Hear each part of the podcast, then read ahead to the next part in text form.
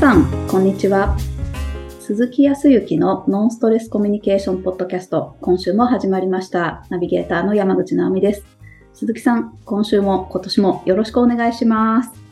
そうですね。今年もですね、えーっと、はい明けましておめでとうございます。おめでとうございます。ね、直美さんもお聞きいただいている方も、んお正月まだ2日ですけどね、ねえ。2023年になりまして、改めて、まあ去年1年ね、皆さんもいろいろあったと思いますけど、今年1年どのような年にしようか、みたいなところで、今ゆっくりと、まあ仕事してらっしゃる方いらっしゃるかもしれないけど、でもまあまあね、あまあ、僕もホテル時代はしてたけどね、三が日は。あの、ホテルでお正月を迎えようとしてらっしゃる方で、ほえー当時はお部屋満室だったから、はい皆さんに楽しんでもらうためにバタバタバタバタ、はい、やってましたけどね。うーん。皆さんはお正月どのような年を迎えたんでしょうか？ねえ。そうですね。今年は寒かったですね。寒いですね。寒いね。またこれ寒波が、あの、クリスマスの時もそうだし、このお正月もね、また寒波が来てるみたいで、うーん。寒い。本当に、ただ、あの、はい。それでも沖縄はやっぱ20度前後ぐらいを推移していますけど、わあ、羨ましい。いやー、でも本当に寒いですよ。はい。い。うん。あのーこれ年末ギリギリで寒いなと思ったんで、えっ、と、ある量販店の、まあユニクロさんなんですけど、はい。行ったんですけど、あの、皆さんね、ヒートテック買ってましたもん。お沖縄の人もみんなヒートテックだと。へえ。そう、ご多分に漏れず、僕もヒートテックを買いに行ったわけですよ。はい。お結構ね、風が強くて、えっ、と、本当に背背筋が寒くなるので、ヒートテックを1枚買おうと思って行ったんですけど、年末めちゃんこ並んでてね。はい。へーそしたらみんなカゴの中にヒートテック入ってね、あ、やっぱりヒートテックだよねと。はいよかったよかったと。ちょっと安心したりとかしてたんですけど。へえ。そう。まあでも、ね、今年は、えーっと、この後だと、おーっと、皆さんは、えーっと、もう4日ぐらいから仕事が始まるんでしょうね。多分3日4日ぐらいから始まるのかな。うんそうですよね。は。はい。まあ少しゆっくりの人は成人の日が終わってからだから10日ぐらいかもしれませんけど。うんうん。直美さんはちなみにどんな年にしたいというふうに今考えてらっしゃるんですか？ああ、今年は、あの、年末に確か2つくらい新しいことをしたいとかするとかなとかって話をさせていただいてたんですけど。聞いた。聞はいきました。はいで、その一つが私、あの、婚活を応援したいと思っていて、ほうほう。婚活。はい、婚活する女性を、はい、うん。なんか、私自身も、こう、うまくいった秘訣がやっぱり、本当にいろんな方々の影響を受けて力になって、自分自身の肥やしになってっていう、その経験があるので、それ、うどうしてもやっぱり、あの、過去の自分を見るようじゃないですけど、絶対に幸せな、そのあなたの将来が待ってるっていうことを、やっぱうん応援したいんですよ。なるほど。はい。そうだよね。で、その活動をしたいなっていうのが今年です。そうですか。はいちょっと何か、いろいろ深くお話をお聞きでししたら、何かお役に立てるようなこともあるような気がしますが、聞いてると長くなっちゃうから、すごく端折っちゃうんだけど。まあ、ね、今、世の中こう、自由、世の中、ね、自由になってきてるというか、いろいろなこう、うーんと枠とか壁みたいなものが取り払われて、どんどんどんどん来ていてね、そのうん男性とか女性というその性的な問題であるとか、いわゆるジェンダーとかって言われてたりだとか、あとは年齢もそうかな。うーんと、わかりやすく言うと、えっ、と、年末にも、盛り上がってましたけど、ワールドカップの日本の代表のメンバーっていうと、えっ、と、ベテランの30代半ばぐらいの人と、えー、20、えっ、と、しまあ、初めてワールドカップに出る20代前半の人とも、日常の練習であるとか会話とかって言ったところも、その役割としてのハート、心の部分では当然責任感は年上にあったりとかっていうものを持っているけども、日常のコミュニケーションっていうのは、そのベテランはベテランの良さ、新人には新人の良さ、うん、それぞれの個性っていうものがあるからっていうんで、変に枠を作ったりとか、俺が先輩だからどうとか、ね、昔だったら部活とか先輩だったら荷物絶対持たないし。ね。そう。はい。椅子、あの、椅子に座ったら飲み物出さなきゃいけないとか、そういう世界で育ったけど、今はもうそういうのではないよね。うん、そのいいとか悪いとかではないけど、それこそ名前の呼び方も昔だったらさんとか先輩とかっていうのを今は統一してジャニーズなんかもそうだけどね。みんなあの、どんな年を取ってても、くんっていうね。おー。くん呼びをする。はい。いろんな捉え方はあると思うけど、どちらかというと、上下の関係ではなく、横の関係性になってきていて、自由、なんか枠がなくなってきてるような気がしますけど。ああ、なるほど。うん。はい、本当ですね。はい。そう。その中で、うんと、結婚、ね、結婚、婚活も、これも自由ですわね。ある意味ね。えっ、ー、と、したくないってなればしなくてもまあいいわけですけど、昔だとね、ね。えっ、ー、と、学校卒業して、就職して、次はもうあとは残ってるのは、結婚して子供を授かってとかね、そういう段取りで行事とか、儀式みたいなイメージがあったから、多分親御さんだとか親戚筋とかが早く結婚しなさいとか、ね、そうするとそういうビジネスも発達してきて、昔で言ったらば結婚相談所とかね。うんうん、あれやっぱり何のために行くのかって言ったら自分が結婚したいためじゃなくて、周りがそういうように言うから、仕方なくみたいなところの何か囚われた感じのその枠っていうのも多分今、直美さんの話を聞いていたら、その枠とかではなくて、本当に自分は求めているもの、今後生活する上でとか人生を歩む上で、いるのであればきちっとしたパートナーとか、ちゃんと心が繋がったような人。で、さらには何かって言ったら、それが自分のため。自分が生きがい感じたり、幸せを感じたり、喜びを感じ、よりられるのであれば、そういう人がいた方がいいと思うのであれば、やっぱり直美さんのような、ね、いい人生を送ってもらうために、女性の婚活、まあ時には男性もそうかもしれないけど、そういう方がいるっていうのはすごくいいね。昔は、だって、本当に、まあ仮にですよ。もう失敗してしまったら、要は失敗したで、それが結果のようにとらわれて、周りからは、非難の目で見られたりとか、ちょっと後ろめたさもあったりとか。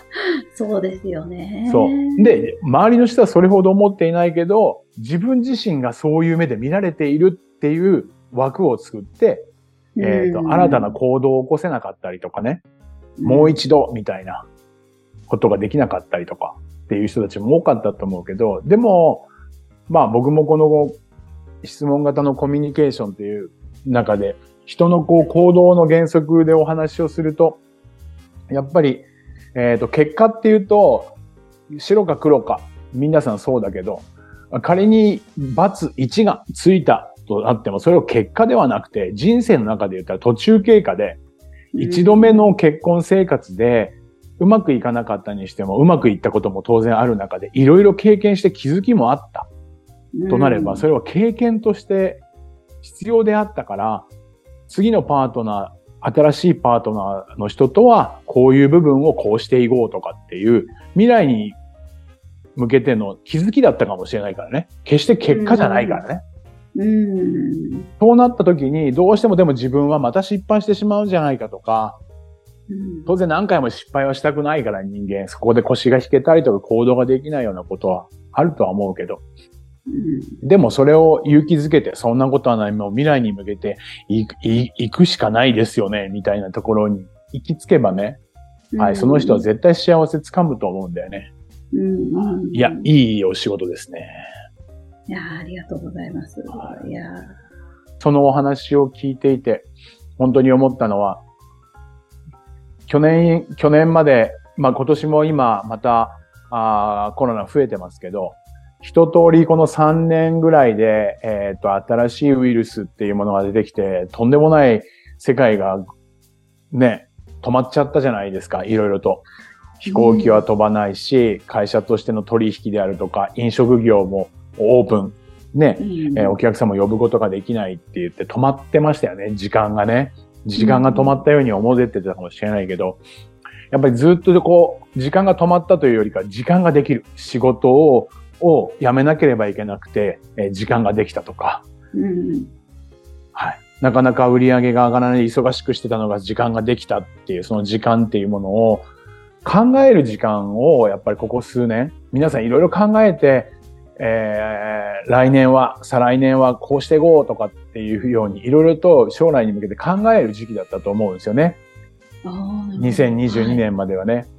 うんで、じゃあ今年2023年はどうかっていうと、一通りやっぱり、うんと、このコロナっていう部分も皆さん経験してきて、その中でいろいろと感染のリスクをうまくこう回避しながらも、やっぱり行動をとっていこうとしてるわけじゃないですか。うんうんそもそもに人間も動物なんだよね。動物って動くものだから、はい。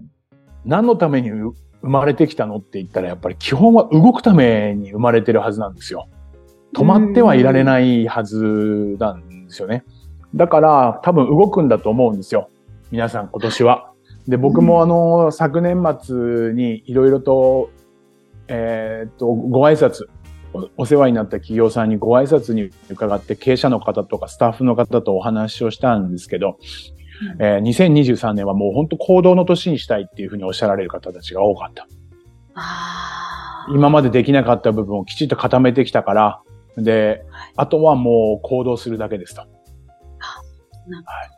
あの、1社2社じゃないです。もう本当に10社を超える経営者の方が、もう、車で言ったらですね、エンジンをかけて、えー、アイドリング、まあ、まだパーキングだけど、これからドライブに、ドライブに入れて動き出しますよ、みたいな状況でワクワクをしているとか、よーしやるぞ、みたいな感じになってらっしゃる企業さん。うんそれも少しでもいいから新しいことを考えて次の展開にっていう方たちが本当に多かったです。なるほうん。それも踏まえてなんですけど、僕、僕もね、直美さんと同じように新しいことということじゃない、僕はもう軸はこのコミュニケーションに置いてるんですけど、ど。うん。そのお話を、えーと企業さんの経営者の方のお話を聞いてて思ったのは、お待たせしましたじゃないですけど、2023年はね、間違いなくコミュニケーションの年になりますね。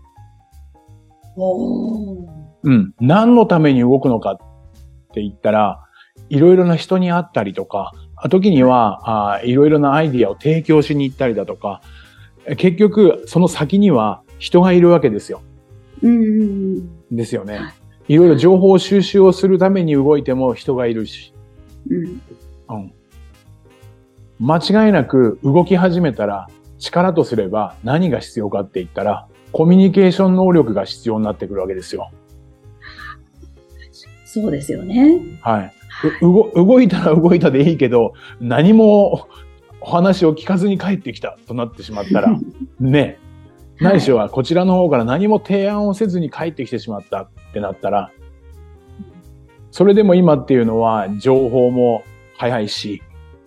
移動とかっていうのもどんどんどんどん昔と違って時間の流れが早いですから、いかに効率よく人とコミュニケーションをきちっととってお互いの気持ちを理解し、つながっていくかっていう2023年はね、間違いなく皆さん意識していただきたいのはコミュニケーションです。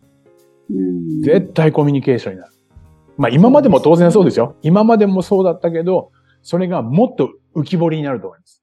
うん浮き彫りになると思う。はい。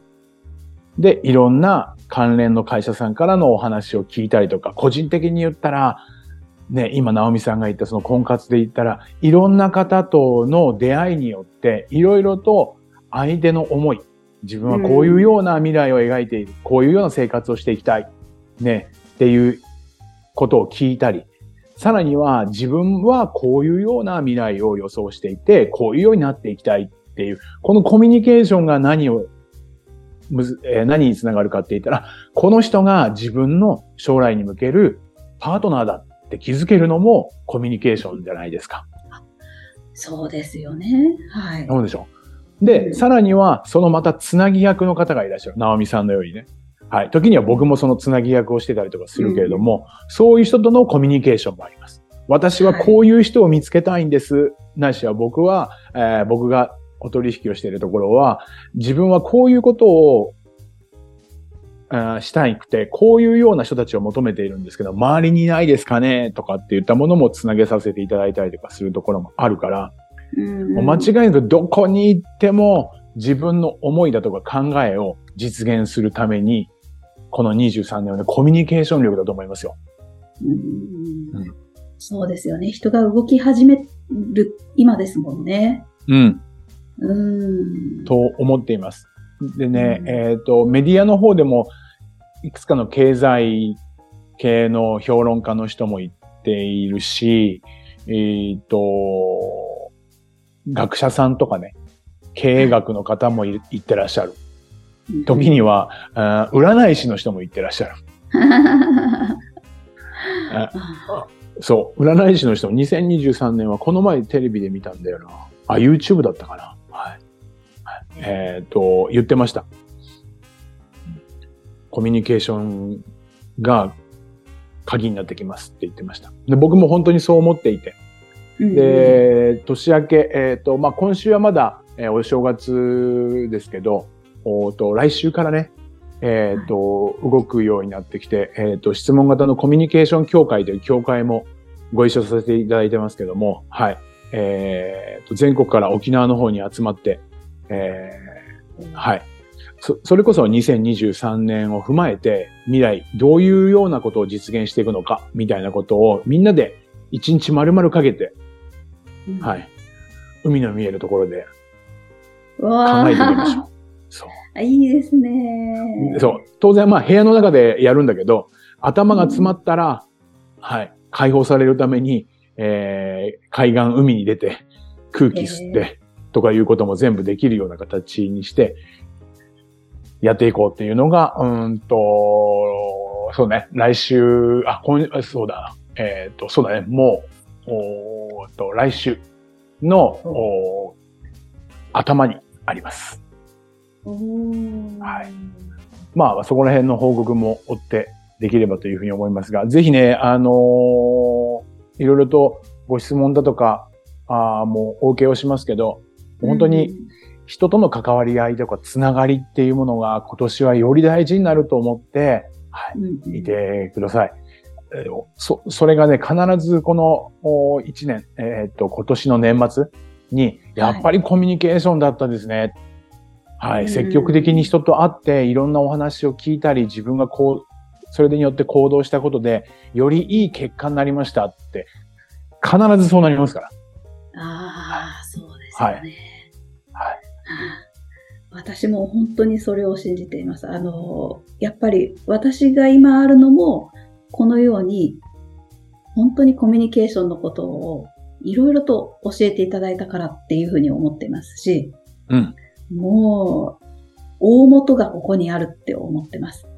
あら、いいですね。はい、嬉しい話ですね。本当におかげさまです。ありがとうございます。ありがとうございます。はい、今年もよろしくお願いいたします。はい、今年も本当によろしくお願いします。ありがとうございます。それでは最後にお知らせです。ノンストレスコミュニケーションポッドキャストでは皆様からのご質問をお待ちしております。コミュニケーションでのお悩み相談や、こんな時どうするの？なんていうご質問を鈴木さんにお答えいただきますので、皆様どしどしご質問ください。ポッドキャストの詳細をご覧いただきますと質問フォームが出てきますので、そちらからご質問をいただければと思います。それでは今週はここまでとなります。また来週お会いしましょう。鈴木さん、ありがとうございました。ありがとうございます。